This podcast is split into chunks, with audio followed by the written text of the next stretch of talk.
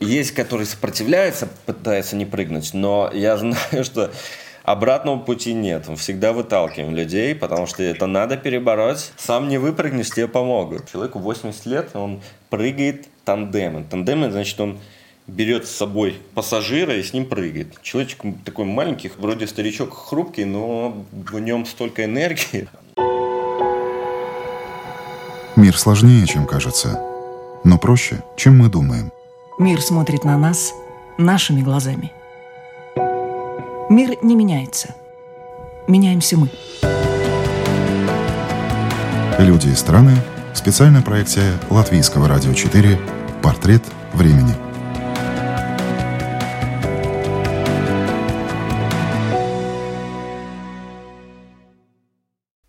Здравствуйте, с вами Марина Талапина. Сегодня я веду программу «Портрет времени». У меня это выпадает редко, но я очень рада, потому что каждая программа – подарок. Это незабываемое общение с интересными людьми. Мой сегодняшний собеседник – наш соотечественник Виталий Череш. Сейчас находится и живет в США. Подкаст с полной версией интервью слушайте на платформах Spotify, Google и Apple Podcasts – а сейчас я расскажу о Виталии. Он программист из Риги, уехал в Штаты по работе завершить проект. В итоге остался и уже 6 лет живет в Лос-Анджелесе, Калифорния. Сейчас он заканчивает работу над фильмом «Above the Ground». По-русски название фильма «Над землей». Это первая документальная лента о всех видах парашютного спорта, которым Виталий увлекся еще в Латвии. За два года отснято 300 часов уникального материала, интервью с людьми, среди них легенды парашютизма, которые двигают эту индустрию, создают и вносят изменения в парашютные системы, благодаря чему парашютный спорт становится более безопасным. Но спуститься с неба на землю сегодня – это все равно риск. И эта программа «Портрет времени» о парашютизме, об отношении к жизни и к смерти и про страх людей и человека, которые любят летать. Я хочу подчеркнуть именно, наверное, скромность этих спортсменов и мудрость. И на этом будет базироваться вообще сам смысл фильма, показать, насколько эти люди спокойные внутри, сдержанные в фокусе, потому что весь этот спорт, он базируется на, на индивидуальной человеческой собранности. И этим фильмом у нас там 70 профессиональных атлетов. Нет ни одного человека, который себя как-то пытается ставить выше других. Но смотря и слушая этих людей, зритель будет понимать, насколько сильные духом эти люди, насколько они, видя, что они делают, насколько они сильные именно духовно. Я хочу оставить этим проектом историю за этими спортсменами, за этим спортом, который довольно-таки новый. Потому что мне комьюнити это доверилось. Я один из скайдайверов, который с ними прыгал, дружу, провожу время, и они мне поделились очень сакральными вещами, которые меня ранее не делились. Да? Многие прожили, отдали всю жизнь этому спорту. Сидят взрослые мужчины, у них по 15 тысяч прыжков, и рассказывают вещи, пуская слезы эмоционально, и сами того не осознавая, как у них это происходит, да, они полностью в интервью в этом процессе, и потом все подходили, меня благодарили, говорят, спасибо большое вам за то, что вы вообще есть делаете это. И я очень благодарен вообще, наверное, Вселенной, что мне дозволилось это вообще сделать, этот проект, в первую очередь отснять. Когда я начинал снимать, первая мысль была это вообще завершить этот проект, потому что мы прыгали, во время съемок у нас семь человек ушли из жизни, и была вот мысль такая, самое главное, это было доснять этот проект, остаться живым и донести эту историю до... То есть сама цель этого проекта – подчеркнуть человеческую страсть к воздушному пространству, философия страха, как преодолеть страх, как а, любой человек в жизни может пойти и выйти из зоны комфорта и начать новую жизнь и не бояться ничего. Да? Вот, э, страх, как бы иллюзия, мы все боимся, хотя за этой иллюзией открывается множество новых возможностей, дверей, ты становишься сильнее духом. У вас отснято 300 часов. Как долго вы собирали материал? Собирали мы его два года интенсивных съемок, а, объездили все возможные места дроп-зоны. В Америке находится более 300 аэродромов, где возможно заниматься вот, прыжками. Да? У нас, например, в Латвии, когда я начинал еще 7 лет назад, Ребята наши, то есть есть команда Skydive Латвия. Раньше у нас был аэродром Спилва, да, в Риге. Там раньше был э, развит Skydive. Потом его прикрыли, потому что он мешал нашему Рикс, этому аэропорту. И ближайшая дроп-зона, если переводить, это место, где дроп дроп, дропают людей, выбрасывают, ну, как бы так. И у нас ближайший аэродром в Латвии это Даугавпилс, и, по-моему, было Лимбаж, или я уже не помню, где-то в той арене. То есть у нас не так много аэродромов. Ближайший аэродром, где я тренировался, это была Эстония и Литва. Я даже ни разу не прыгал в Латвии. В Америке э, здесь более 300 дроп-зон, и вот мы объездили практически, практически все возможные популярные дроп-зоны снимали как в Америке, так и ребята, которые участвовали в Above the Ground. То есть в проекте участвовало около 200 человек, спортсменов. Многие из них также помогли мне материалом еще в 11 странах. И Дубай, Арабские Эмираты, Норвегия, в Европе много. То есть около 13 стран у нас, получается, отснято. Очень хочется узнать, как у вас лично началось знакомство с парашютным спортом. Я очень боялся высоты. И вот всю жизнь я знал, что если хочется преодолеть страх, начать что-то новое, развивать себя, то тебе надо пойти и встать перед страхом лицом к лицу. И тогда, когда ты это переходишь, это очень такой своеобразный момент, да, именно, я бы сказал, бы такая какая-то даже духовная практика. Когда ты это преодолеваешь, я знал, что Возможно, откроются новые двери. Прыжки вообще это очень дорогой вид спорта. Если вот желающий человек хочет прыгнуть тандем, это практически около 300 евро за прыжок. У нас тогда была акция за полторы тысячи, ты мог пройти 10 прыжков, идет подготовка именно теория. То есть, чтобы стать соло-джампером, это человек, который может сам без инструкторов прыгать, необходимо пройти FF-курс. 10 прыжков, да, но это опять же, это очень индивидуальный такой процесс – нет понятия, что вот 9 прыжков ты сделал, значит ты можешь прыгать. В небо это такой процесс, где каждый себя чувствует по-разному. И человек-конструктор, который прыгает, чтобы тебя отпустить и дать тебе возможность одному прыгать, это происходит прямой eye contact с человеком, и он он в небе понимает, насколько ты адекватно реагируешь, что сейчас происходит, насколько ты можешь контролировать себя в потоке. И самое главное правило в скайдайве – это не умереть. Да? Это вот наш лозунг, когда ты идешь в небо, don't die, да? не умри, потому что э, это очень индивидуальный процесс. Безопасность парашютиста зависит только от парашютиста – Безопасность окружающих зависит также от парашютиста. И безопасность дроп-зоны, где он прыгает, зависит только от парашютиста. То есть, когда человек едет прыгать, он начинает акцентрировать внимание на что? Насколько этот аэродром по ревью, по отзывам он безопасный. Но это не совсем так. Да? То есть, люди создают безопасность. Все зависит только от парашютиста и как он себя чувствует. Вы упомянули о том, что страх вас заставил заняться парашютным спортом, страх высоты. А с чего ваш страх высоты начался? Вы помните это? Когда я находился на любом здании, да, вот мы были даже детьми, мы же ползали по стройкам, да, и когда залазишь там на крышу дома, ты смотришь вниз, у тебя немножко начинает покруживаться там голова, а где-то ты прям понимаешь вот эта неизведанность, как легко можно вот шагнуть, или, ну, у тебя разные мысли приходят в голову, у тебя вот этот страх, опасение. То есть ты понимаешь, что гравитация – это сильная вещь, и упасть даже с э, трех метров высоты можно очень повредиться. А когда ты на большой высоте, ты понимаешь, что ну, у многих есть страх. Как бы по сути я могу сказать, скайдайв – это такой процесс. Он долгий, и необходимо время, чтобы человеку адаптироваться под э, ситуацию, да, ну, вот под процесс. И он делится на этапы. Изначально, когда ты идешь прыгать, самая волнительная ситуация – это, наверное, ожидание. Это самый волнительный, ты не спишь ночь за день до прыжка. Ты понимаешь, что завтра утром ты едешь на аэродром, ты будешь прыгать с самолета. Хорошо, если вы еще часто летали, да, как-то уже привыкаешь к высоте. А я, я просто не понимаю, люди, которые которые еще мало летали на самолет, им оказаться на самолете и еще оттуда прыгнуть вниз, это, это вызов, да, и, то есть вот этот момент, он самый первый, ты не знаешь, что ожидать, что такое гравитация, как это будет произойти, у тебя множество вопросов и опасений, откроется ли парашют, что может произойти?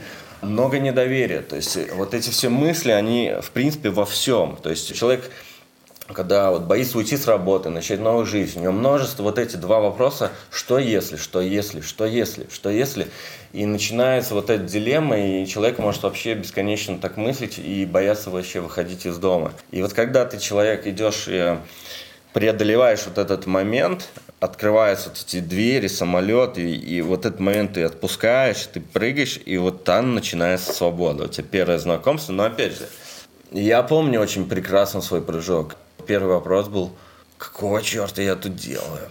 И какого черта я подписался на этот курс 10-прыжковый. И я понял, что я знаю просто себя, я не могу уже дать заднюю, да. То есть я понимал, что все, я, я влип, мне придется как-то с собой бороться. Вот когда начинаешь, преследуют две вещи, да. Есть страх и волнение. Страх – это вот неизведанное, волнение у тебя внутреннее незнание, что, что тебя ожидает. Со временем страх тебя покидает, потому что ты уже начинаешь привыкать, твое зрение, ты уже смотришь вниз, и с каждым прыжком у тебя появляется доверие твоей системе. Система – это парашютная система – мы называем не парашют, а система, потому что система состоит из четырех компонентов. Это основной купол парашют, запасной купол парашют, рюкзак и система автономного ADD. Automated Deployment Device – это такая система, которая в случае, если ты теряешь сознание и у тебя большая скорость падения – то там стоит датчик. Если ты студент на высоте 600 метров, открывается автоматический запасной парашют. То есть там такая стоит маленькая петардочка, которая режет вот этот тросик и выстреливает запасной парашют. А для чего это делается? Бывают случаи, когда столкновение в воздухе. Большая скорость падения, она достигает порой до 400 км в час, можно разогнаться. И так как прыгают группы людей, мы делаем, конечно же, интервал по выходу да, из самолета. Но бывают такие вещи, так как в небе нет границ, иногда тебе кажется, что ты падаешь вниз, но на самом деле ты можешь слайдать, скользить по небу в какую-то сторону. Тебя может заносить влево или вправо, а ты даже этого не чувствуешь. Вот для этого делается, например, тренировки в аэродинамических трубах – где у тебя есть границы, да, есть такие трубы. Вот FF даже в Латвии, в принципе, везде, он, он в себя вносит приблизительно полчаса тренировок в трубе аэродинамической, чтобы почувствовать поток. Это, в принципе, симуляция падения скайдайв в воздухе.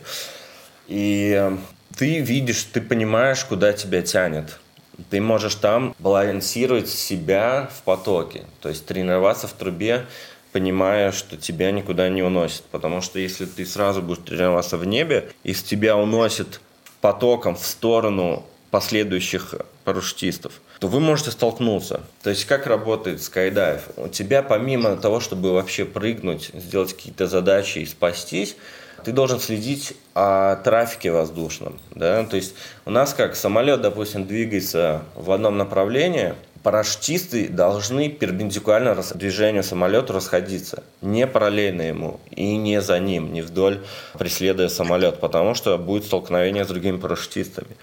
И вот когда такие случаи бывают, например, или там вингсьютер пролетает, да, вот белки-летяги их называют у нас там в простонародье, да, то есть существуют разные виды парашютного занятия. То есть есть классика, это когда ты падаешь белли, да, вот ты руки расставил и звездочкой на пузе падаешь вниз. Есть фрифлай, который из 90-х годов появился. Это когда уже делаешь акробатические элементы в воздухе, да, ты можешь вниз головой, сидя, стоя летать. Но ты, ты развиваешь прям очень большую скорость. Например, стоя ты может достигнуть до, и даже головой вниз, до 500 км в час. То есть можно разогнаться очень быстро, потому что как устроен парашютный спорт. Мы проходим через поток, через определенное количество молекул, которые нас притормаживают. Поэтому можем контролировать свою скорость вертикальную. Например, в классике это belly jumping, да, называется, когда ты на пузе, расставив руки широко, ты создаешь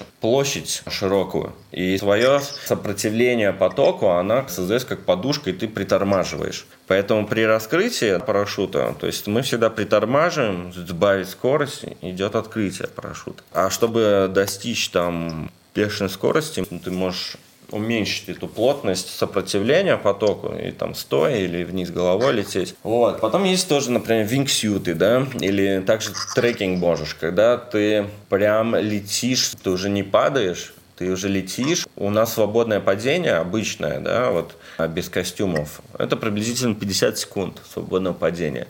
Когда ты в костюме винга, да, вот это вингсюты, белки-летяги, у тебя довольно-таки сопротивление потоку за широкое, у тебя создается вертикальная и горизонтальная скорость.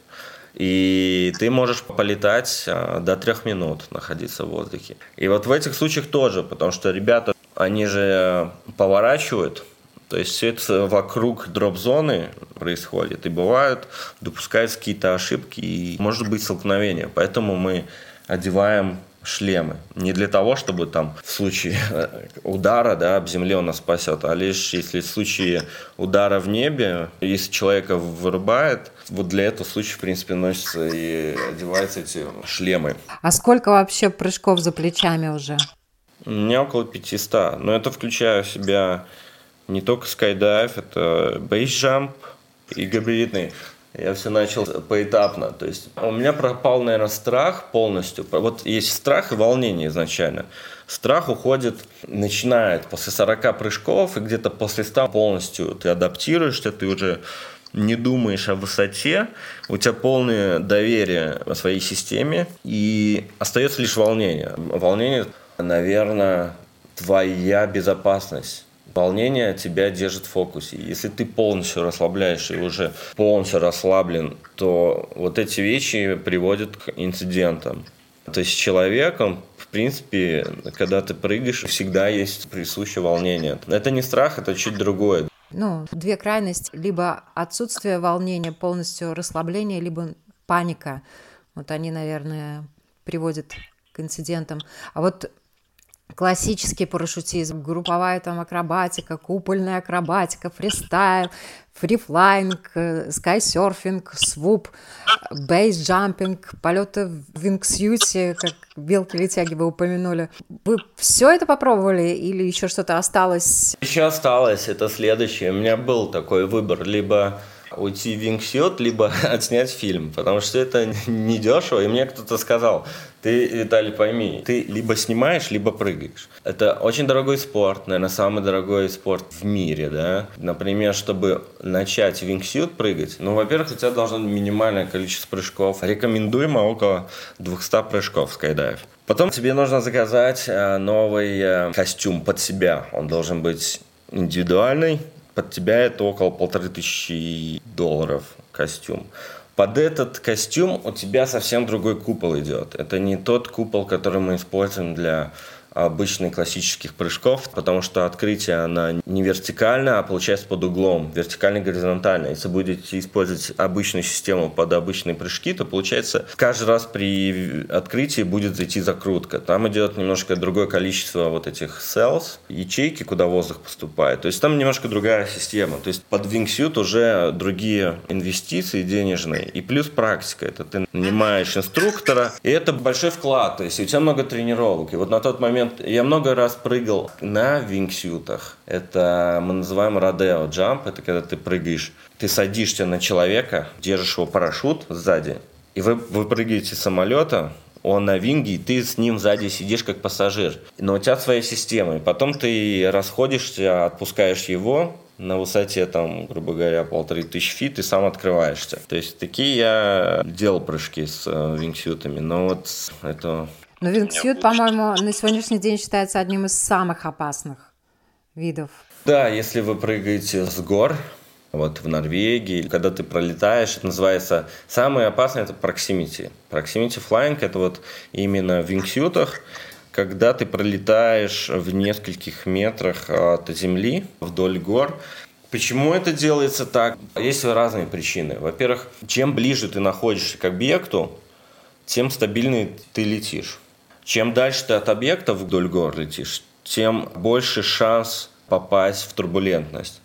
Турбулентность очень развита вот в таких э, местах, где у тебя есть тени, то есть как э, турбулентность создается? Это перепад теплого и холодных потоков ветров. Там нету одного направления ветра, там идет просто турбулентность. И если ты туда попадаешь, это может быть э, посмертно. Поэтому, с одной стороны, держаться от объекта это где-то безопаснее, но с другой стороны, это также и опасно попасть вот в турбулентность. То есть, чем ближе к объекту, вроде кажется, что это опаснее, на самом деле это ты более стабильнее летишь. Вот. Другой момент – свуп. Свуп – это также один из самых опасных видов направления именно в парашютизме, потому что это идет приземление с нереально большой скоростью. И также бывают случаи, когда люди, не справляясь, попадают э, в турбулентность, либо соскакивают э, с тропы. Да, вот. Ты заходишь на посадку, придерживая свободные задние концы, и потом ты как бы должен резко отпустить. И бывали случаи, когда у человека соскальзывал с руки, допустим, э, задние основы, и люди разбивались. Вообще история этого спорта насчитывает 100 лет. И последние лет 30 он очень активно развивается. И понятно, что двигают все фанаты. Вот вы многих людей знаете, познакомились, которые именно развивают парашютный спорт. Скорее всего, с большинством людей. Пока снимали фильм, да, не только познакомился и поддерживаем связь, дружим. Основная масса людей, которые вообще этот спорт двигают, они находятся в Америке. И это кажется спорту вообще вот сто лет. Последние все эти эм, основные направления, дисциплины появились буквально недавно, да. И все эти люди, которые это развивали и создали, я с ними встречался, интервьюировал. Некоторых, конечно, в живых уже нету, но они, они будут в фильме. Допустим, Билл Бут. Билл Бут э, – человек, который, в принципе, ввел четыре основные разработки в этот спорт. По-моему, в 56 году, если не ошибаюсь, он изобрел на тот момент люди бились очень много. Я вот брал интервью, когда у этих ребят, которые еще остались живых с тех времен, парашютисты, да, они мне рассказывали вообще системы какие были. Парашюты были без слайдеров. Слайдер что делает? Он притормаживает твое открытие, да, он не дает парашюту раскрыться резко. Такая тряпочка между строп квадрата, она аккуратненько спускается вниз и открывает парашют.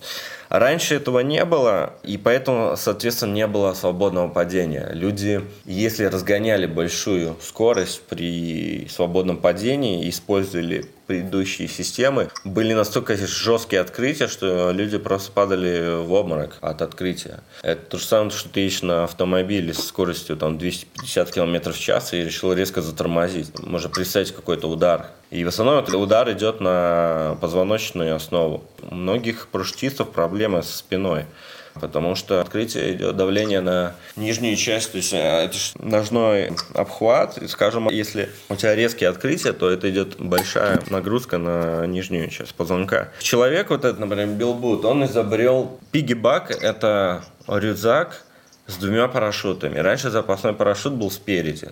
И очень было неудобно. Он сделал также три кольца. Это называется релиз систем, э, система отцепки это в случае, если у тебя идет неисправность с твоим парашютом основным. Раньше люди использовали нож и прям боролись, отрезали ножом эти стропы, чтобы избавиться от парашюта. Это занимало очень много времени. И даже вот в наши дни, чтобы отцепиться, тебе достаточно просто дернуть э, рычаг, да? Там с правой один рычаг, у нас с левой. Один отцепляет, другой открывает запасной парашют. И иногда, когда у тебя идет неисправность с парашютом, тебя может увести в закрутку с такой силой, что а, можем потерять сознание. И даже в эти дни, просто выдернув один из рычагов потянуть, не всегда это получается из-за скорости. Я даже не представляю, как раньше люди умудрялись как-то там пытаться все это обрезать ножом, ну, в общем. Когда не успевали все это обрезать ножом, нужно достать. Ну, даже... Это надо достать, да, не всегда это можно было сделать. Вот сравнить статистику прошлых дней, люди прям бились очень часто. То есть Билбут, он создал три кольца, он создал этот рюкзак, он создал пайлошут, это вот этот медуза, которую мы выдергиваем, которая достает сам контейнер. Он создал вещи, которые сделали парашют более безопасным сегодня, да? Парашют Котельникова, да, там, не говоря уже о эскизах Леонардо да Винчи, да, и сегодняшняя парашютная система, это, конечно, разница неимоверная, да. Ну вот люди, с которыми вы общаетесь, именно те, которые поднимаются в небо, чтобы прыгнуть на землю, которые поднимаются туда сотни тысяч раз. Вот что ими движет? Почему они это делают? Что вами движет? Вот на этот вопрос я не отвечу одним предложением. Для этого нужно, наверное, посмотреть фильм, и человек сам поймет. Это множество объяснений, множество философий, что двигает. А, бывали тяжелые прыжки, когда какие-то ситуации возникали, или всегда все было гладко на протяжении этих 500 раз? Я бы сказал, бы постоянно что-то происходит, и, наверное, в этом и есть кайф этих прыжков что ты никогда не знаешь, как повернутся события. Много чего зависит. Опять же, мне так вот, а, наверное, не знаю, или повезло, или не повезло, но много зависит от парашютной системы, на самом деле. Я ее собирал, а, чтобы понимали, вот новая парашютная система, она может стоить 15 тысяч долларов. Это практически как машина новая. Конечно, когда люди начинают прыгать, во-первых, это очень много денег, инвестиций, помимо вклада вот пройти этот AFF программу, начать прыгать, ты платишь инструкторам, а, ты арендуешь систему, потом тебе надо все это приобрести. Например, БУ систему купить, ну, можно за 3000 долларов найти более-менее. Но опять же, я так как собирал это все по частям, где-то там а, у меня есть такие риггер, да, человек, который занимается пошивкой систем, их складов или устранения неполадок. Где-то допустили там мне маленькие ошибочки, у меня было совсем другое расстояние строп, которое мне часто приводило к то к жестким открытиям, то в закрутке. У меня около 10 прыжков только я спасался запасным. То есть у меня было очень много ситуаций, где где я был близок там э, к удару к земли, так назовем, да. Никогда не знаешь, но знаете, вот в этом, наверное, и есть вот, э, я даже не знаю, этот кайф, что мы ощущаем там, потому что это довольно-таки духовный процесс. Когда вы выходите с самолета или прыгаете там с моста или здания, или со скалы, время останавливается. Вот этот момент тонкий, он объясняется в фильме разными путями. Он объясняется как философией, как со стороны духовной, видим философии, так же, как и со стороны науки – мы живем вот этим моментом, когда полностью ты находишься в моменте. Вот как многие люди, занимаясь там йогой или там кундалини, они говорят, present moment, да, вот это достижение именно того сознания, когда твое тело, твой разум находится в полной концентрации, с, в совокупности, в гармонии с природой. Вот этот момент, где у тебя полностью стирается вообще э, все твое эго, и ты понимаешь вообще, наверное, смысл жизни, и почему ты здесь находишься, и для чего ты родился, и начинаешь ценить жизнь. И тебе не важно, кто человек, который прыгает, тебе не важно, кем он является в нашей нынешней системе. У нас очень много прыгает людей, юристов, адвокатов, бездомных, простых людей. То есть все они после прыжков становятся братьями. И это не то, что мы там друзья, это момент, который мы разделяем, он, он стоит многого. И вот эти моменты, наверное, это ради чего мы всех это делаем, это пойти, наверное, почистить свое сознание и почувствовать, что такое вообще природа, гравитация, забыть о проблемах, которые существуют, которые мы сами себе накручиваем, которые, когда ты прыгаешь, они не имеют вообще никакой значимости для тех, кто этим занимается. Вот, наверное, э, это один из моментов, который двигает людьми. Здесь в Америке есть э, ребята, которые написали книгу «Супермен». Они это трактуют с точки зрения науки. Есть такое понятие, как state flow или flow state. Этого момента можно достичь через разные виды активности. Те вещи, которые вам нравится заниматься. Это может быть не только экстрим, это как это быстрый метод попасть в это состояние. Йоги также доходят до этого состояния. Но им это может э, понадобиться множество-множество лет практик, чтобы это ощутить. Бейсджампинг или скайдайв – это моментальное ощущение попадения туда, где время, она, эти секунды, они становятся вечностью. Ты можешь продумать миллионы, миллионы вариаций, и ты понимаешь, что прошла только секунда. И вот этот момент, он тебя очень сильно раскрывает, твой потенциал и вообще твое видение на мир, меняет тебя как человека. Ты прям проходишь какую-то школу, сильную школу жизненную. Это, наверное, есть, что нами вообще двигает. Вот особенно это очень сильно ощущается в бейсджампинге. Бейсджамп это когда у тебя один парашют, у тебя буквально 5 секунд до удара, ты прыгаешь, тебе надо через секунды три открыться, да, и там совсем другое ощущение. В скайдайве у тебя есть время, да, у вас есть два парашюта, вы можете допустить ошибку. Кстати, одна из вещей, вот э, почему люди иногда там бьются, ты становишься слишком самоуверенный, потому что слишком часто тебя спасает парашют. И ты каждый раз начинаешь запускать себе все больше и больше недопустимых вещей, которые бы ты не сделал, когда ты начинаешь. Люди начинают выпивать, начинают расслабляться, токсикация разная, да, там, там покурить траву или выпить и идти прыгать. И вот такие вещи бывают фатальными. Также спешка. Каждый парашютист когда ты уже много прыгаешь, ты приезжаешь на выходные, ты хочешь отпрыгать по максимуму. Ты можешь напрыгать. И у меня было 10 прыжков за день я сделал, да. И самолет не ждет. Вы пытаетесь по максимуму быстро спаковать парашют и бежать на следующий лот, чтобы напрыгать, да. В эти моменты люди начинают на быструю руку паковать парашют, потому что они надеются, знают, что у них есть всегда запасной парашют. В случае чего запаска всегда открывает. Но бывают случаи, когда ты все так запакуешь, что тебе даже запаска не поможет. И вот эти вещи, в этом есть как бы смысл, наверное, фильма. Я хочу показать все возможные вариации фатальных исходов, почему они происходят, чтобы люди не забывали об этом. Кто обычно бьется? Бьются профессионалы, не те, которые пришли и начинают, входят в спорт. Те, которые пришли и только начали заниматься спортом, они очень бдительные, они на каждую мелочь обращают внимание. Но тут вот тот самый страх, правильно, движет людьми, да. они внимательные. И вот по статистике, как раз американской, на 100 тысяч парашютистов 25 только разбиваются, казалось бы.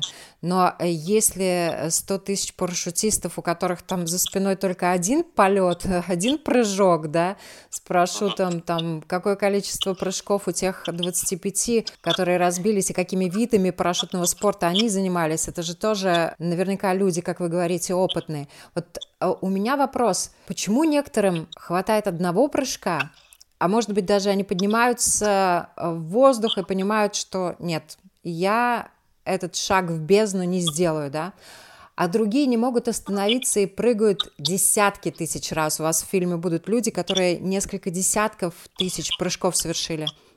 Почему? Да, если вот э, Билл, который основатель самой популярной дроп-зоны в мире, она была самая дешевая. Человек, который посвятил этому жизнь, у него на сегодняшний день, по-моему, 34 тысячи прыжков. Ему 80 лет, и он до сих пор прыгает тандем. Вот на прошлых выходных мы ездили прыгать, и вот он за день сделал, по-моему, при мне 4 тандема. Человеку 80 лет, он прыгает тандемы. Тандемы, значит, он берет с собой пассажира и с ним прыгает. Человечек такой маленький, уже вроде старичок хрупкий, но в нем столько энергии. Опять же говорю, это очень индивидуальный процесс – и есть, которые сопротивляются, пытаются не прыгнуть, но я знаю, что обратного пути нет. Мы всегда выталкиваем людей, потому что это надо перебороть. Если ты уже сел на борт, то надо идти до последнего. Если сам не выпрыгнешь, тебе помогут. Поэтому есть люди, которые просто поняли это и говорят, это круто, но все равно у них страх, он никуда не испаряется. И когда ты прыгаешь первый раз, второй раз всегда страшнее, потому что ты уже сталкиваешься с этим. Ты знаешь, что такое гравитация. Я не знаю, что должно прийти, чтобы а, чтобы человек просто захотел этим начать заниматься. Мне кажется, это вот такой тонкий момент, когда ты пытаешься себе доказать, что ты это можешь, все мы все-таки живем, мы пытаемся доказать себе, окружающим, есть какое-то эго у тебя, да. В мире сейчас каждый пытается себя как-то проявить, потому что так устроена система, то есть каждый ищет себя и пытается найти через разные вещи. У каждого свой мотив, почему это делает.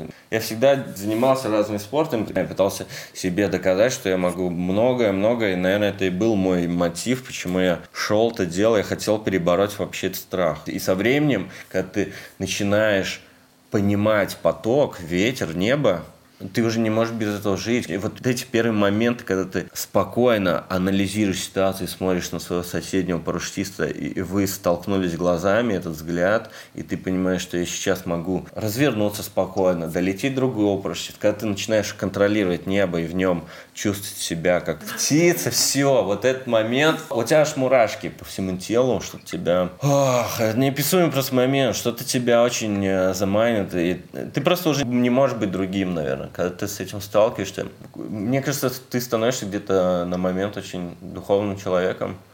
И начинаешь просто по-другому на многие вещи обращать внимание и реагировать. И так же, как и на все свои проблемы. Ты просто начинаешь ко всему очень проще относиться. Ты понимаешь, что тем, чем я жил и думал, почему у меня там много не получается, или почему такая жизнь тяжелая, почему не всегда там могу оплатить свои какие-то билы, расходы, мне не хватает. Все это как-то испаряется в небе, и ты начинаешь замечать, насколько прекрасна природа. И ты начинаешь жить уже не только своими мыслями, а, наверное, у тебя как будто мысли уходят, и ты начинаешь в гармонии со своей душой, что ли. Душа начинает тебе показывает, что мир гораздо, гораздо прекраснее. Ты начинаешь замечать деревья. Природа становится ближе тебе. И ты уже как осознаннее становишься, наверное. Появляется осознанность. А есть статистика, сколько людей в мире на сегодняшний день прыгает?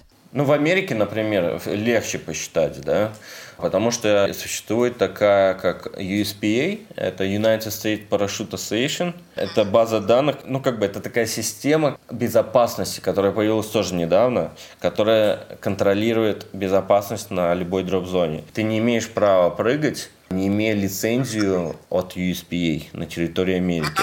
Недавно они выпустили статью про этот фильм, про Above the Ground. Каждый мембер этой организации получает ежемесячно журнал «Парашютист». И я у них спросил, какой у вас тираж на сегодняшний год по журналам. Они мне сказали, сколько было, по-моему, около... Средний, по-моему, Сейчас 35 тысяч вроде бы или 26 тысяч парашютистов находится на территории Америки. То есть немного, на самом деле, 26 тысяч. Хотя Америка считается самая популярная по скайдайву. Но также, вот, например, наши латвийцы, да, скайдайв Латвии, они тоже USPA э, лицензированные. В принципе, большинство в странах Европы тоже люди сертифицируют тебя, когда проходишь AFF, именно дают тебе лицензию USPA. У меня уже USPA я имел на территории Латвии. Это обязательно, да, потому что раньше, конечно, этого не было, а эти ребята, они контролируют, они выдают лицензии, то есть лицензии тебя во многом где-то ограничивают. Ну, например, когда начинаешь прыгать, ты не можешь одевать камеру. GoPro, например, там не имеет 200 прыжков. А у нас же какое сейчас поколение? Парашютисты идут, они смотрят, большую роль играют социальные медиа, да?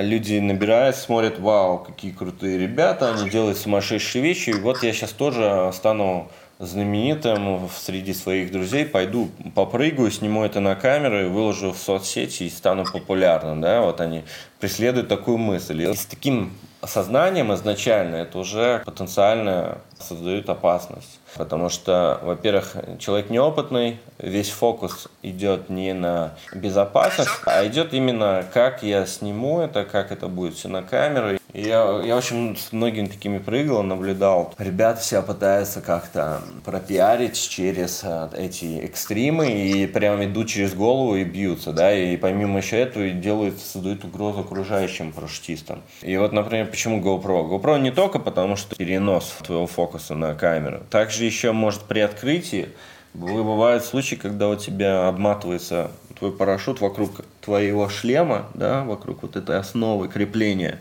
и люди просто не могут открыться. То есть это такая вещь, которой надо подготавливаться, и вот эта организация, они следят, в принципе, за безопасностью, чтобы люди следовали обычным правилам, и сохранять безопасность. Смотри, скайдайв, я думаю, в мире, ну, я бы, наверное, назвал все-таки около 100 тысяч человек занимается, да. Бейсджампингом занимается... На сегодняшний день он, конечно, набирает обороты, но еще буквально недавно статистика была активно занимается 2000 человек в мире. 2000 человек это мало. С учетом того, что у нас есть такая группа Base Fatality List, где практически каждую неделю теряем по одному человеку. А раньше был случай, когда чуть ли не каждый день гибли люди и продолжают это делать. То есть это такой спорт, он неизведанный, он писанный вот кровью.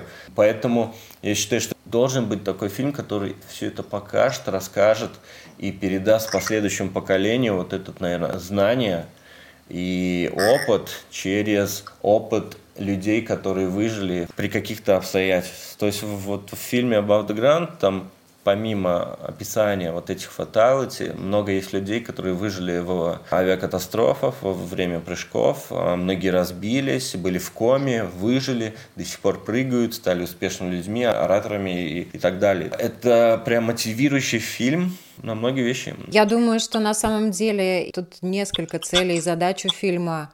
И миссия да. такая фильма, наверное, чтобы люди более осознанно к этому виду спорта подходили, раз, а второе, еще одно видение на то, как принимать смерть, если можно так сказать, да, как воспринимать трагедию, потому что вот у вас одна женщина в тизере к вашему фильму говорит, мы пожимаем руки в последний раз, потому что никогда не знаем, да, we touch hands one last time because you never know. Да, да, да, да. И да. получается, что каждый раз перед прыжком спортсмены прощаются, правильно? Да, да, да, да. Мы, я ж мурашки, да, так и есть. Мы передаем эту любовь с улыбкой на лице, и для некоторых это может быть последний момент. И вот этот момент такой интересный, что те, которые люди разбились, да, не так много в мире есть вещей, занятий, где ты за 30 секунд до смерти улыбался и был самым счастливым человеком. И это вот, наверное, скайдайв, где ты ты счастливый человек, ты занимаешься любимым делом.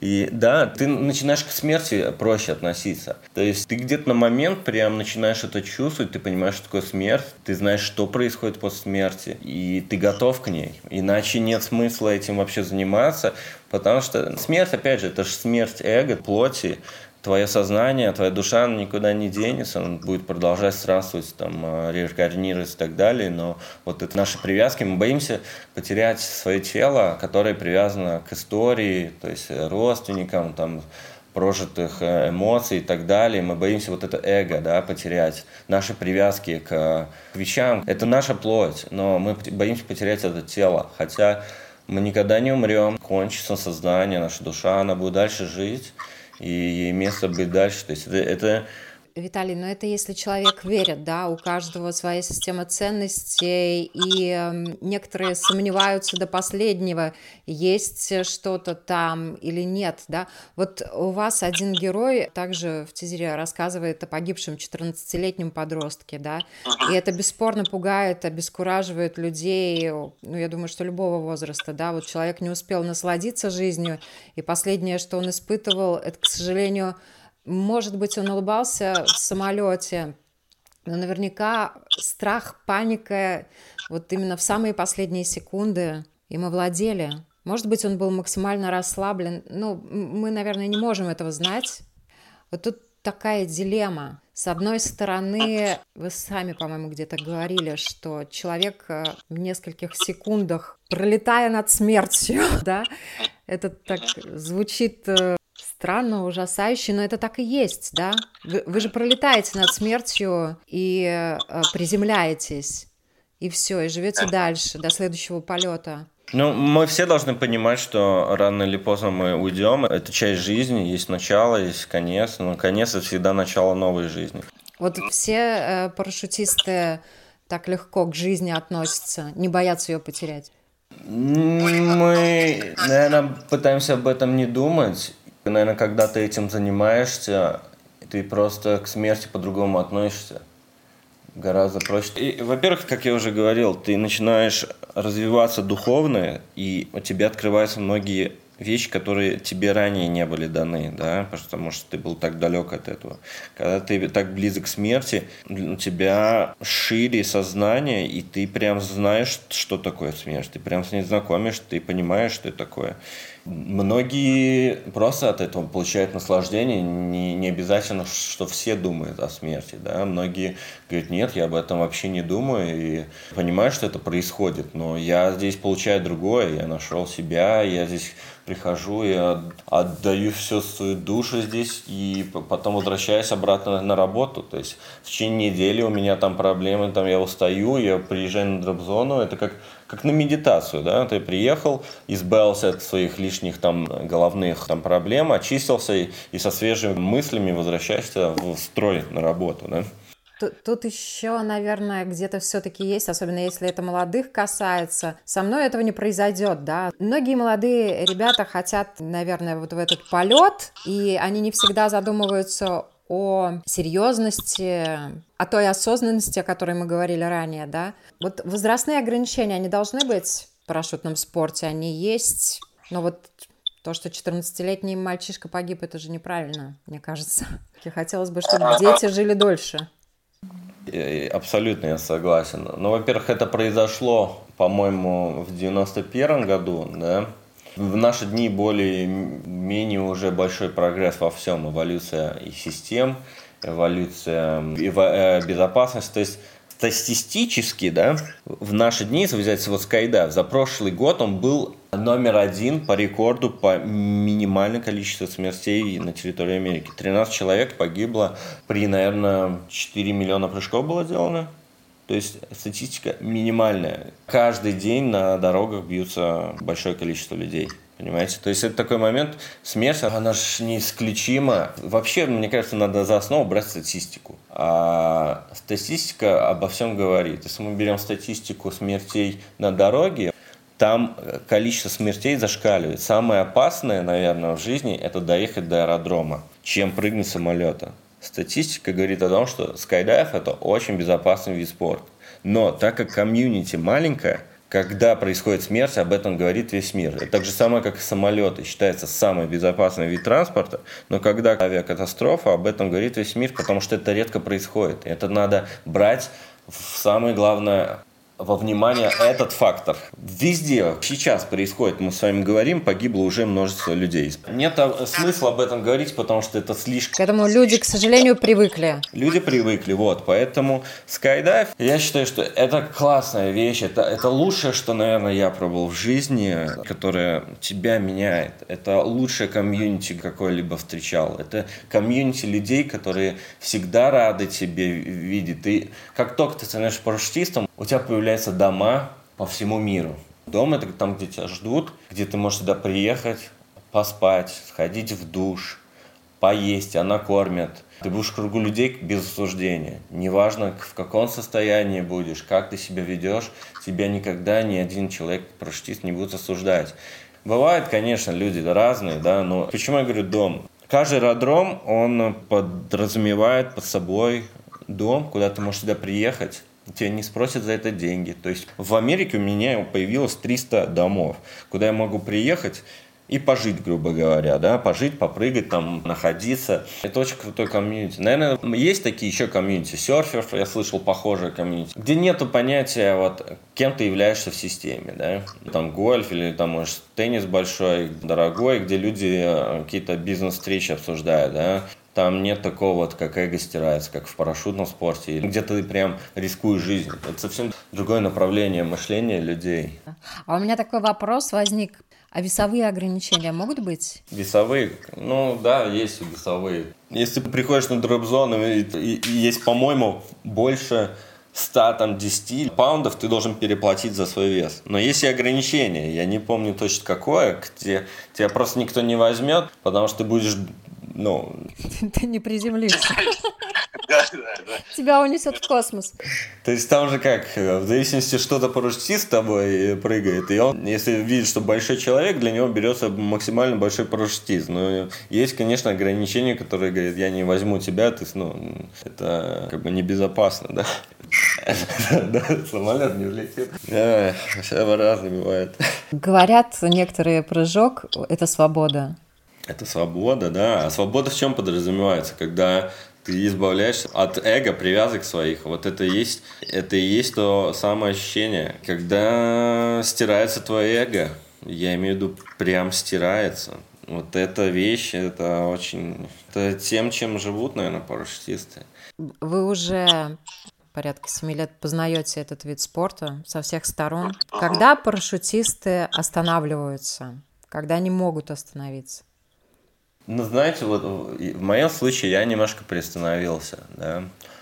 Но, наверное, когда ты на грани чего-то, наверное, когда ты что-то осознаешь, одна из причин это может быть, конечно, рождение детей – Многие прекращают прыгать и отдаются полностью семье. Хотя в моем тоже случае так. У меня же тоже есть дочь, которая живет в Риге. Ну, так получилось, сложилось, что мы живем э, в разных странах. Она живет, у них уже своя семья. И у меня был момент, я здесь сильно поломал спину по приезду в Америку здесь очень развит кроссфит спорт. Я ему влекся, отдался полностью этому спорту. И в тяжелой атлетике, поднимая там штангу, я сломал себе спину в трех местах. И я, наверное, не хотел уже жить, потому что это были эти ужасные боли, особенно здесь в Америке, когда если у тебя нет страховки, то все. То есть это здесь самая дорогая медицина в мире, я не мог обратиться даже к врачу, и 9 месяцев я не мог ходить.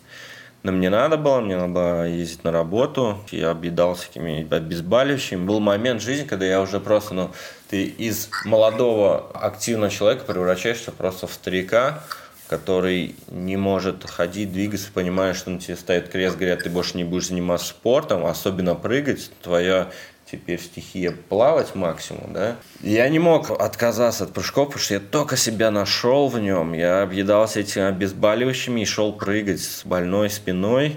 Я помню, был момент, когда я уже все, я, мне уже не хочется жить, я начал углубляться в бейс, я просто думаю, ну, если я умру, то я хоть избавлюсь от этих болей. И я вот начал очень глубоко уходить э, в бейсджампинг. На одной из церемоний здесь в Калифорнии, здесь очень много людей, здесь такая энергетика своеобразная, да, здесь люди следят, во-первых, за своим питанием. Калифорния это как отдельное, можно сказать, государство по отношению к другим штатам. То есть я не хотел изначально ехать в Америку, потому что как у нас пропагандирует Америку, что это люди толстые, объедаются разными фастфудами, да, все показывает все негативно. Когда я приехал в Калифорнию, здесь оказалось вообще все не так. Я покурил сигареты, например, в Латвии, да, я приехал сюда, здесь никто не курит практически сигареты, это даже отвратительно. Ты когда идешь и куришь сигарету, людям противно, и ты прям видишь, как они тебя съедают глазами. Очень развито веганство, много медитации, йоги, и также на одних из церемоний, которые я попал, это айваска, это, значит, перуанский такой напиток, который якобы использовали когда-то индейцы, шаманы, в наши дни тоже может поехать в Перу, и провести вот этот ритуал. Здесь очень развито вот эта айваска, когда ты выпиваешь, это диметилтриптамин в совокупности с лианой, да, когда у тебя активируется шишковидная железа, и ты видишь потусторонний мир. У тебя все твои мысли, они уходят, мозг, он отпускается, и ты просто чувствуешь свою душу, ты видишь, ты можешь прямо испытывать э, жизни, свои предыдущие жизни, ты можешь э, видеть своих потомков, как рождался твой род, ты можешь видеть жизнь твоей мамы, ты можешь все что угодно видеть, ты никогда не знаешь, что она тебе покажет, но она тебе показывает то, что тебе необходимо. И на одних из таких церемоний я испытал свою смерть, причем это было очень жуткое, неприятное ощущение, но то, что ты ранее не испытывал в своем теле, но ты понимаешь, что ты уже знаком с этим, это ранее где-то, что ты уже умирал, ты это чувствуешь. И у меня был прям очень такой жесткий опыт. И в этот момент я тогда задумался, я полностью потерялся, я помню, и я думаю, как же глупо было, как легко потерять жизнь. И я был уверен, что меня уже нету, то есть на той церемонии я думал, все, я уже ушел из жизни, и, и столько пришло сознание, и я думал, почему я прыгал, почему я так легко относился к жизни, шел, прыгал бейс, рисковал каждый день, когда меня любят моя семья, моя дочь меня ждет, моя мама меня любит, меня ждут мои друзья. А я так легкомысленно, эгоистично подходил к жизни, и я себя начал так винить и думал, если хоть раз еще был шанс вернуться в свое тело, я бы никогда это больше не делал. И потом, когда это проходит опыт, это оказывается, во мне было это лекарство, да, его называют медициной. Я потом прихожу в сознание и понимаю, что, а, что я не, не умер, а это лишь был мой опыт, да. И вот с того дня, я помню, я отошел от бейса, в принципе, уже после этого, по-моему, один раз, что ли, прыгал бейс. То есть я стал меньше прыгать. Именно бейс. Скайдайв это другое. Потом с появлением моей жены я познакомился. Я переоценил, наверное, жизнь и начал к ней более осторожно, более с уважением относиться и более ценно. Вот такие, наверное, вещи, когда ты осознаешь, что это называется close call в джампинге, когда ты бываешь очень близко к смерти. У меня были вот, когда начали снимать фильм, первый мой прыжок в начале фильма, у меня была сильная задержка, я открыл парашют там на 100 метрах от земли и, и чуть не ушел из жизни, и тогда я очень сильно, ну вот, задумываешься. И вот это называется close call, да, когда, э, такой звоночек, когда тебя предупреждает жизнь, что очень вот-вот-вот, то эти знаки, вот, им нужно прислушиваться.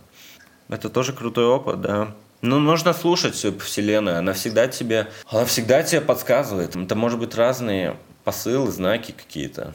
Не нужно легкомысленно относиться. Вот сейчас я думал, завтра мы едем в Юту, где проходит ежегодный фестиваль, где бейсеры со всего мира приезжают и прыгают со скал. И э, это проходит три недели, вот раз в году. Вот сейчас это происходит. В фильме много там моментов с этого ивента. И вот я тоже собирался прыгать, и вот на днях подвернул ногу, и вот считаю, что, возможно, был знак, что пока воздержаться от прыжков, да. Я вот прислушаюсь к таким вещам. Неспроста все происходит, и надо отдавать этому отчету. Все в жизни не просто так. Вы во многих интервью говорили что вообще вот идея создания проекта фильма пришла для того, чтобы, если что-то случится, чтобы дочери да. вашей осталось ваше представление о жизни, часть вашего дела, да? Ну, из-за чего или из-за кого вы могли бы отказаться от прыжков с парашютом вообще? Ну, наверное, если мне близкие подошли и сказали, лишь, пожалуйста, ради меня больше не прыгай. Ну, наверное, да, ради такой фразы. Просто я вот на эти все вещи хотел и искал ответы, да. Вот эти два года я снимал и искал ответы. Я спросил многих людей, как вы считаете, это эгоистичный спорт или не эгоистичный по отношению к людям, которые тобой дорожат и живут. И вот в фильме много таких ответов будет интересных, где разные опыты. Люди говорят, я вот нашел себя в этом спорте. И то, что я излучаю тепло окружающим людям, это благодаря этому спорту. Если эти люди хотят, чтобы я прекратил и стал опять там замкнутым или несчастливым человеком, я могу это сделать, но это будет эгоистично со стороны близких, если я пойду на это. То есть здесь получается ты либо живешь в полную и наслаждаешься своей жизнью, что я считаю правильно, да, у каждого она своя, свой путь, своя миссия, либо ты живешь ради кого-то и жертвуешь своей жизнью и посвящаешь ему другому человеку. Это выбор каждого, наверное, и у каждого своя миссия. Поэтому этот фильм начался, конечно, благодаря Никольке, моей дочери, потому что мы же живем в разных странах, она осталась там, я здесь пытаюсь жизнь уже строить, и когда я занимаюсь такими видами, конечно, где-то поступаю бывали такие разные там фразы, что зачем это мне надо, надо прекращать, нужно идти и жить нормальной жизнью, нужно как все идти работать. То есть у каждого свое видение. Ну, я так не вижу свою жизнь, например, да, то есть я ее вижу по-другому. Я живу другими, наверное, вещами. Я, конечно, могу, и так, наверное, и будет, наступит день, когда я полноценно отдам своей семье. Наверное, это уже будет после завершения этого фильма. Я очень хочу вернуться, побыть с дочерью много, уделить жене, маме, то есть своей семье времени, потому что слишком многим пожертвовал, создавая этот фильм. Пожертвовал своим временем, изолировался от всех, от своих близких, полностью отдавая себя проекту. Мне уже самому хочется это отпустить, это постоянно вот это, эти смерти, все это в голове, мне это историю, мне же ее надо донести, и постоянно ты это держишь на протяжении многих лет. Ох, мне кажется, это самое время, когда это отпустить. У нас программа называется «Портрет времени», и многие писатели, режиссеры э, нередко используют для главного героя такие собирательный образ, да, вот вы как сценарист, режиссер, э, идейный вдохновитель этого фильма, вот если взять современного парашютиста, да. какой портрет, в том числе и психологические черты, прорисовали бы современному парашютисту? Современный парашютист – это, человек, который может четко отдавать отчет, чем он занимается и что он следует в этом спорте, да, то есть это, это собранный человек, фокусе, осознанный, трезвый.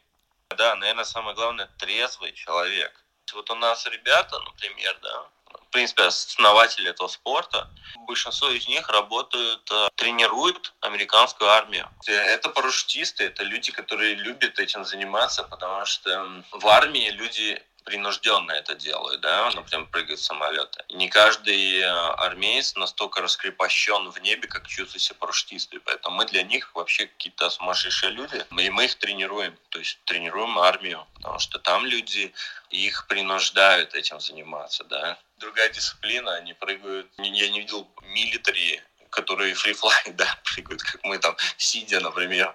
Ну, они все просто на пузе летят, это их миссия. Но мы для них, ну, как пример для этих Air Force. У меня складывается образ однозначно сильного мужчины во всех смыслах этого слова, которого наверняка хочет женщина.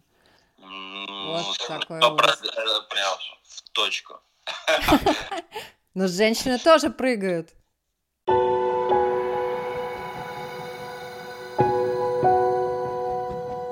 Люди и страны. Специальная проекция Латвийского радио 4. Портрет времени.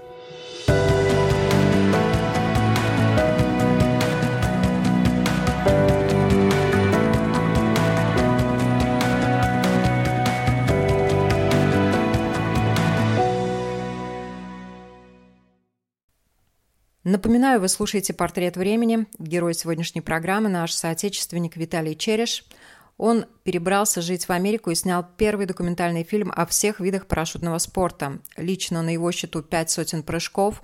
Он дружит, общается и прыгает с легендами парашютизма. Прыжок не всегда означает удачное приземление, это риск, и у братства парашютистов своя философия, свое отношение к жизни и свой взгляд на мир – Полную версию интервью с Виталием вы можете слушать в подкастах на платформах Spotify, Google и Apple Podcasts и, конечно, на нашем сайте www.lr4.lv. О женщинах в парашютном спорте, которых гораздо меньше, чем мужчин, мы спросили супругу Виталия Карину. Она уже совершила несколько прыжков и плотно общается с другими парашютистками, и как все нормальные женщины – Естественно, они поднимают тему привлекательности мужчин-парашютистов, и мнения в этом вопросе разделились.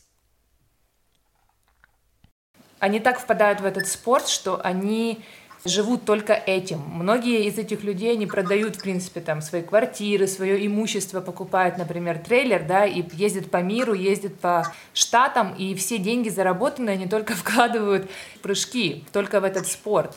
Наверное, как для женщины, которая больше ищет стабильности, да, или, конечно, у нас очень много других желаний помимо этого, вот она мне сказала, это точно не то, точно не мужчина из этого вида спорта. Но опять-таки, я видела очень разных людей в этом виде спорта, от таких, кто действительно как э, хиппи, да, они ездят, и в этом есть тоже кайф, и мне это нравится. Виталик для меня, ну, он хиппи, конечно, но он более, наверное, и приземленнее. Вот даже этот фильм и есть результат его как бы идеи, что он, ну, не совсем зациклен, не, не совсем все отдал, чтобы быть только, только, наверное, там. Может, потому что он жену встретил, я не знаю. Но в любом, в любом случае люди там для меня на две части поделены. Одни, которые полностью всю свою жизнь отдают этому и вот даже живут там, ездят по всему миру на эти дроп-зоны только там, ну, как я встречала, кто-то полетел там в Бразилию упаковывать парашюты, и там он получает деньги за это, копит и уезжает потом там в другую страну опять пожить там, прямо на самой дроп-зоне, и уехать дальше. То есть, получается, они вот ездят в погоне за своим passion, э, страстью. Поэтому, в принципе, это круто, но, наверное, когда ты сингл. Но если ты с парой, и, например, кто-то это не так поддерживает, не так понимает, мне кажется, тут уже меняется немножко отношение к чему-то. Ну, приходят, наверное, к какому-то общему компромиссу. А почему женщины, которые гораздо меньше, все-таки тоже занимаются этим видом спорта? И я почему задаю вопрос? Потому что у женщин предназначение рожать, и, конечно, когда она сингл, она может себе это позволить, но, видимо, когда у нее рождаются дети, она уже думает о безопасности детей, что она должна их вырастить как минимум, потом, может быть, попрыгать, да, по природе заложен вот этот инстинкт да. сохранения, продолжения рода и заботы о роде. Да, Ваше да. мнение, почему женщины прыгают по много раз? Если честно, я полностью согласна с тем, что вы сказали, и как бы в жизни это только одна из правд. Правда, она разная у всех, да. Сто процентов, что со стороны женщины у нас предназначение беречь и давать жизнь. И поэтому э, если я говорю от себя, я как бы сама в жизни очень люблю экстримы, спорт и скорость. И когда я вот тоже в свое время побежала прыгать с парашютом, я прям мчалась первая, просилась первыми прыгнуть, и чем выше, и вообще. Но у меня там такой был опыт, мне там давление в уши очень э, больно случилось, и я не получила такого кайфа. Поэтому, когда я приземлилась, у меня не возникло чувства «хочу еще». Я, конечно, расстроилась, но не вернулась. И вот встретила Виталика спустя пару лет, и он оказался в этом виде спорта, и мне как личности, которая любит это, мне это понравилось. И мы все-таки люди немножко с разными миссиями рождаемся, помимо женщины и мужчины. Кто-то кому-то дано делать экстримы, познавать вот, вот эту осознанность, вот эту регенерацию всего в жизни там, через страх, да, через активность. Кому-то наоборот там, в уединение, в медитацию. Но я считаю, что тут не важно, мужчина, женщина, мы все равно, что бы ни делали, все равно родим, все равно будем переживать. И даже лично по своему опыту я сейчас думаю, я как бы внутри себя решила, что я хочу это делать, и вот сдам курсы, да, хочу прыгать, я люблю небо, я всегда его любила, но я вот думаю со стороны семьи, все-таки у меня вопрос, колокольчик стреляет вот мама и папа. Вот как бы что я ни делала, они всегда волнуются. Скрывать от них я это не захочу, потому что люблю правду. И я думаю, если меня вот отец попросит этого не делать, как мне правильно поступать. У меня вот этот барьер между уважением родительского слова и все-таки своей жизни, как уже отдельной личности, оно меня, конечно, волнует не могу это скрывать, но зная себя, что я, наверное, все-таки выберу, что я буду это делать. Но я считаю, нужно все равно слушать себя. Вот этот вопрос, эгоистично это или нет, очень хорошо в фильме мы разбирали, потому что в основном у всех есть семья, в основном у всех есть дети, и вот этот вопрос, как э, сказал Виталик по поводу, если я перестану это делать, по сути, я уже не буду счастлив, но будут счастливы те, кто попросили это не делать. Вот, поэтому даже не знаю, мне кажется, на этот вопрос никто никогда не ответит точно, это как слово «любовь». У всех разное, но мы все понимаем приблизительно, о чем идет речь. Поэтому я считаю, тут нужно быть просто честным с собой и честным с теми, кого ты любишь. И тогда, я думаю, вот эта правда, она должна как-то каким-то образом ну, вывести на какой-то другой уровень. Так что женщины будут продолжать это делать, и я также, я очень хочу детей, но всему свое время. И девушек, которые я встречала в этом виде спорта, если честно, мне кажется, они более аккуратнее, нежели мужчины. Как водители, да? Да, мы как-то организованнее, если честно, я вот э, сколько девушек видела, мне кажется, что они вот прям ни на кого не полагаются. Если парней я видела, они такие немножко расхлебанные, очень разных видела. Есть очень собранные, но большинство они такие, как, как в песочнице мальчики. А вот девушка, она прям вот, вот что-то мне вот в девушках я больше видела точности и никакого доверия на кого-то. То есть вот прям она сама в себе, и вот она в ответе за то, что делает. Поэтому что-то я за женщин спокойно в небе. Вот такое у меня сложилось впечатление. Виталий, есть что добавить про женщин? Мужской взгляд на женщин в парашютизме? Ой, я встречал очень интересных женщин в скайдайве, где ты просто стоишь с этим человеком, ты понимаешь, что этот человек настолько сильно энергетический. Есть просто женщин, которые лучше летают, чем мужчины. Mm-hmm. Прям чуть ли не number one. Вот есть такая Кейти Хансен, да, она одна из лучших парашютисток мира, ну и много таких есть. И ты стоишь, ты понимаешь, что это у человека такой же железный стержень, что за ней прям истории. Это просто сильный дух. Это не только насколько ты свое тело смог там э, развить, это внутренний стержень человека. Человек может родиться с сильным духовным таким стержнем, может быть слабый, которому нужно время. Я говорю, каждый человек индивидуален. Нельзя обобщать в этом спорте. Еще один угол зрения, почему женщин в парашютном спорте меньше, чем мужчин, в интервью Латвийскому радио 4 представил Дмитрий Далай, коллега Виталия, который помогает ему в работе над фильмом.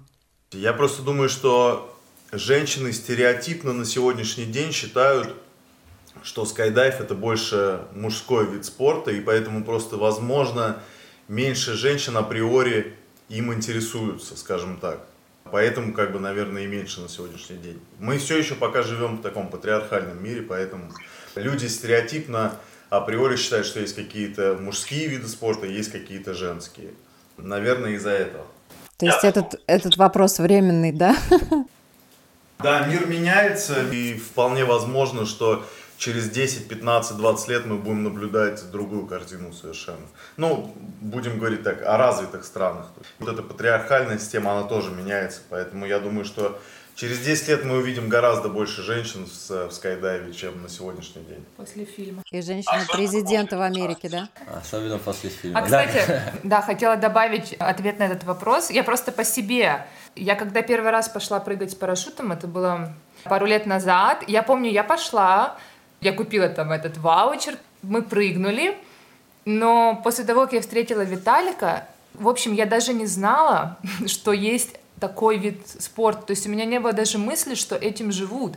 Я даже не знала, что есть комьюнити, даже об этом не думала, хотя когда была младше и там в Украине смотрела какие-то видео, я там видела людей, которые летают, или вот, вот эти летучки-белки, я видела это видео, но у меня не возникал почему-то даже рецептор в голове, что это отдельный вид спорта. Я почему-то думала, ты поднялся, прыгнул, и все. И когда я встретила Виталика, и он меня повез на дроп-зону, я даже не знала, что дроп-зона, там, где я прыгала, что там живут люди, и что они что-то делают, и что таких штук много. Может быть, мне кажется, и само непонимание, ну, что это прям как спорт, это тоже играет роль. Поэтому фильм, мне кажется, очень, может быть, даже где-то откроет глаза многим.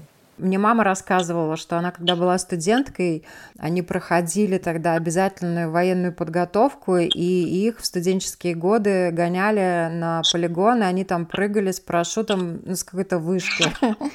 Это у них так происходило, то есть в какой-то момент времени после Второй мировой войны достаточно долго, несколько десятилетий, людей советских обучали прыгать с парашютом на случай необходимости. Я сама, должна признаться, я очень хотела прыгнуть с парашютом, просто мечтала. У меня был парашют в жизни один раз, мне подарили на день рождения, на юбилей. Мы были в Турции, отдыхали там, знаете, катера с парашютами. Это было совершенно так безобидно, настолько легко, свободно, да, ты повисел в воздухе, тебе насад затянули, и вот ты, и вот ты, ты на парашюте полетал. А потом мне, когда я хотела уже самостоятельно прыгнуть, эм, была автомобильная авария, и 12-й позвонок э, треснул, и мне строго-настрого мой терапевт вот жестко так сказала, что все, каблуки снять, прыжки забыть, тем более с парашютом, потому что очень жесткая нагрузка на позвоночник, как вот как раз Виталий рассказывал, да. Это, это было такое большое желание. Немножко так есть э, такая грусть, что оно не осуществилось, но вот я, услышав, что Виталий с тремя переломами позвоночника продолжал прыгать, я, ну подумала, может быть, у меня все-таки есть шанс. В наши дни есть шанс, потому что, в принципе, открытия довольно-таки мягкие в эти дни. Можно так отрегулировать благодаря вот этому слайдеру, что, в принципе, ты даже не чувствуешь открытия. Оно очень... Оно замедляет, он не сразу хлопает. Ну, в тандеме, наверное, вообще, э, я думаю, тогда безопасно, да? Понимали, вот у нас тут есть некоторые товарищи, которые инвалиды, полностью парализованные, прыгают скайдайв э, самостоятельно. Люди прям вот там себя И не только скайдайв, есть и бейс прыгают. Э, вот в фильме это есть определенно. У них, конечно, позиция. Им жгутом как бы ну, затягиваются ноги, чтобы они не болтались. Но они вот, чтобы опять вновь почувствовать себя свободным, продолжают прыгать. И не только. Есть у нас один герой, там, э, Джой, который разбился, сейчас парализован полностью. И со временем комьюнити ему помогла э, вот соорудить такое транспортное средство, на котором он летает. То есть это, это парапланы. То есть у нас же не только же фильм про скайдайв, у нас про все виды воздушных направлений, дисциплин, также и парапланы, и хэнглайдинг, там, там немножко чуть-чуть другая аэродинамика. То есть mm-hmm. ты не падаешь, там уже ты летаешь. Да? Ты там совсем по-другому. Ты там действительно летаешь, ты можешь находиться в воздухе. Он рекорд, по 11 часов человек летал. То есть ты набираешь высоту, спускаешь. Там совсем другая структура парашюта, и это немножко другое. Потому что мне все-таки нравится, почему прыжки, потому что там скорость. Да? Ты ощущаешь прям вот эту гравитацию. Первое слово, которое мне пришло в скайдайве, это гравитация. Мы ее не ощущаем, мы привыкли, вот мы ходим, мы даже не чувствуем, да, что такое гравитация. И чтобы ее ощутить, стоит прыгнуть и понять, насколько сильно тебя притягивает Земля ядро, вот это ощущение, как ты летишь, и ты понимаешь, как тебя сосет твое тело, тебя прогибает, и вот это, что такое гравитация, вот это самое сильное ощущение, оно неописуемое. Поэтому гравитация это мне первое слово, с которым мне пришлось познакомиться и полностью ему отдаться. Часть нашей Земли, гравитация. Тянет нас все равно на Землю, правда? Да, вот если взять, например, есть тут, в Калифорнии вот это Гриффит колледж, такой э, планетариум, там э, есть даже эти весы, да, стоят, и показывают уровень гравитации на каждой планете. И на разных планетах у тебя разный вес, да, вот здесь у меня, допустим, 80 килограмм, я уже так сейчас буду неправильно говорить, где там на Марсе у меня 200 там, килограмм вес, ну, везде разный. То есть есть планеты, где гравитация очень маленькая, где ты, по сути, очень безопасно было бы прыгать, наверное, да. Ну, гравитация интересная вещь. То есть где-то будет наоборот очень нереальная скорость, а где-то ты прям будешь очень медленно спускаться. Вот как мы можем поставить точку в нашей программе? Хочется что-нибудь, может быть, буквально, пускай это будет два предложения, про смысл ну, бытия. Самое важное, что хочется пожелать вообще людям – жить без осуждения, да, не судить людей, не, не, не имея опыта. Каждый опыт, он очень дорог. И я считаю, что в жизни надо идти, пробовать, жить полноценно и не бояться ничего, потому что иначе мы просто проживаем эту жизнь бессмысленно. Чем больше мы преодолеваем страхов, тем сильнее мы становимся, тем быстрее мы достигаем наших вышепоставленных целей. Э, дрессируем характер, дисциплинируем его и имеем чистое сознание. А избавиться от э, вожделения или избавиться от э, страстей, например, нашим странам, конечно, хотелось бы пожелать как можно меньше сталкиваться, наверное, с токсикацией, алкоголизмом и всем остальным, потому что эти вещи лишь где-то, к сожалению, люди видят в этом и частичку счастья. А счастье можно найти в других видах активных. И гораздо быть счастливее. И быть, быть чистым, открытым к себе в первую очередь, к окружающим, не судить, не зная правды, вообще избавиться от осуждения. Это был портрет времени глазами парашютистов Виталия Череша, Карина Айдат и Дмитрия Далай – Полную версию интервью можно послушать на платформах Spotify, Google и Apple Podcasts. Подписывайтесь на подкасты Латвийского радио 4 и слушайте новые выпуски своих любимых программ. Нас можно увидеть и услышать также в социальных сетях, на Facebook и в Инстаграме, и, конечно, на нашем сайте www.lr4.lv. С вами была Марина Талапина. До новых встреч!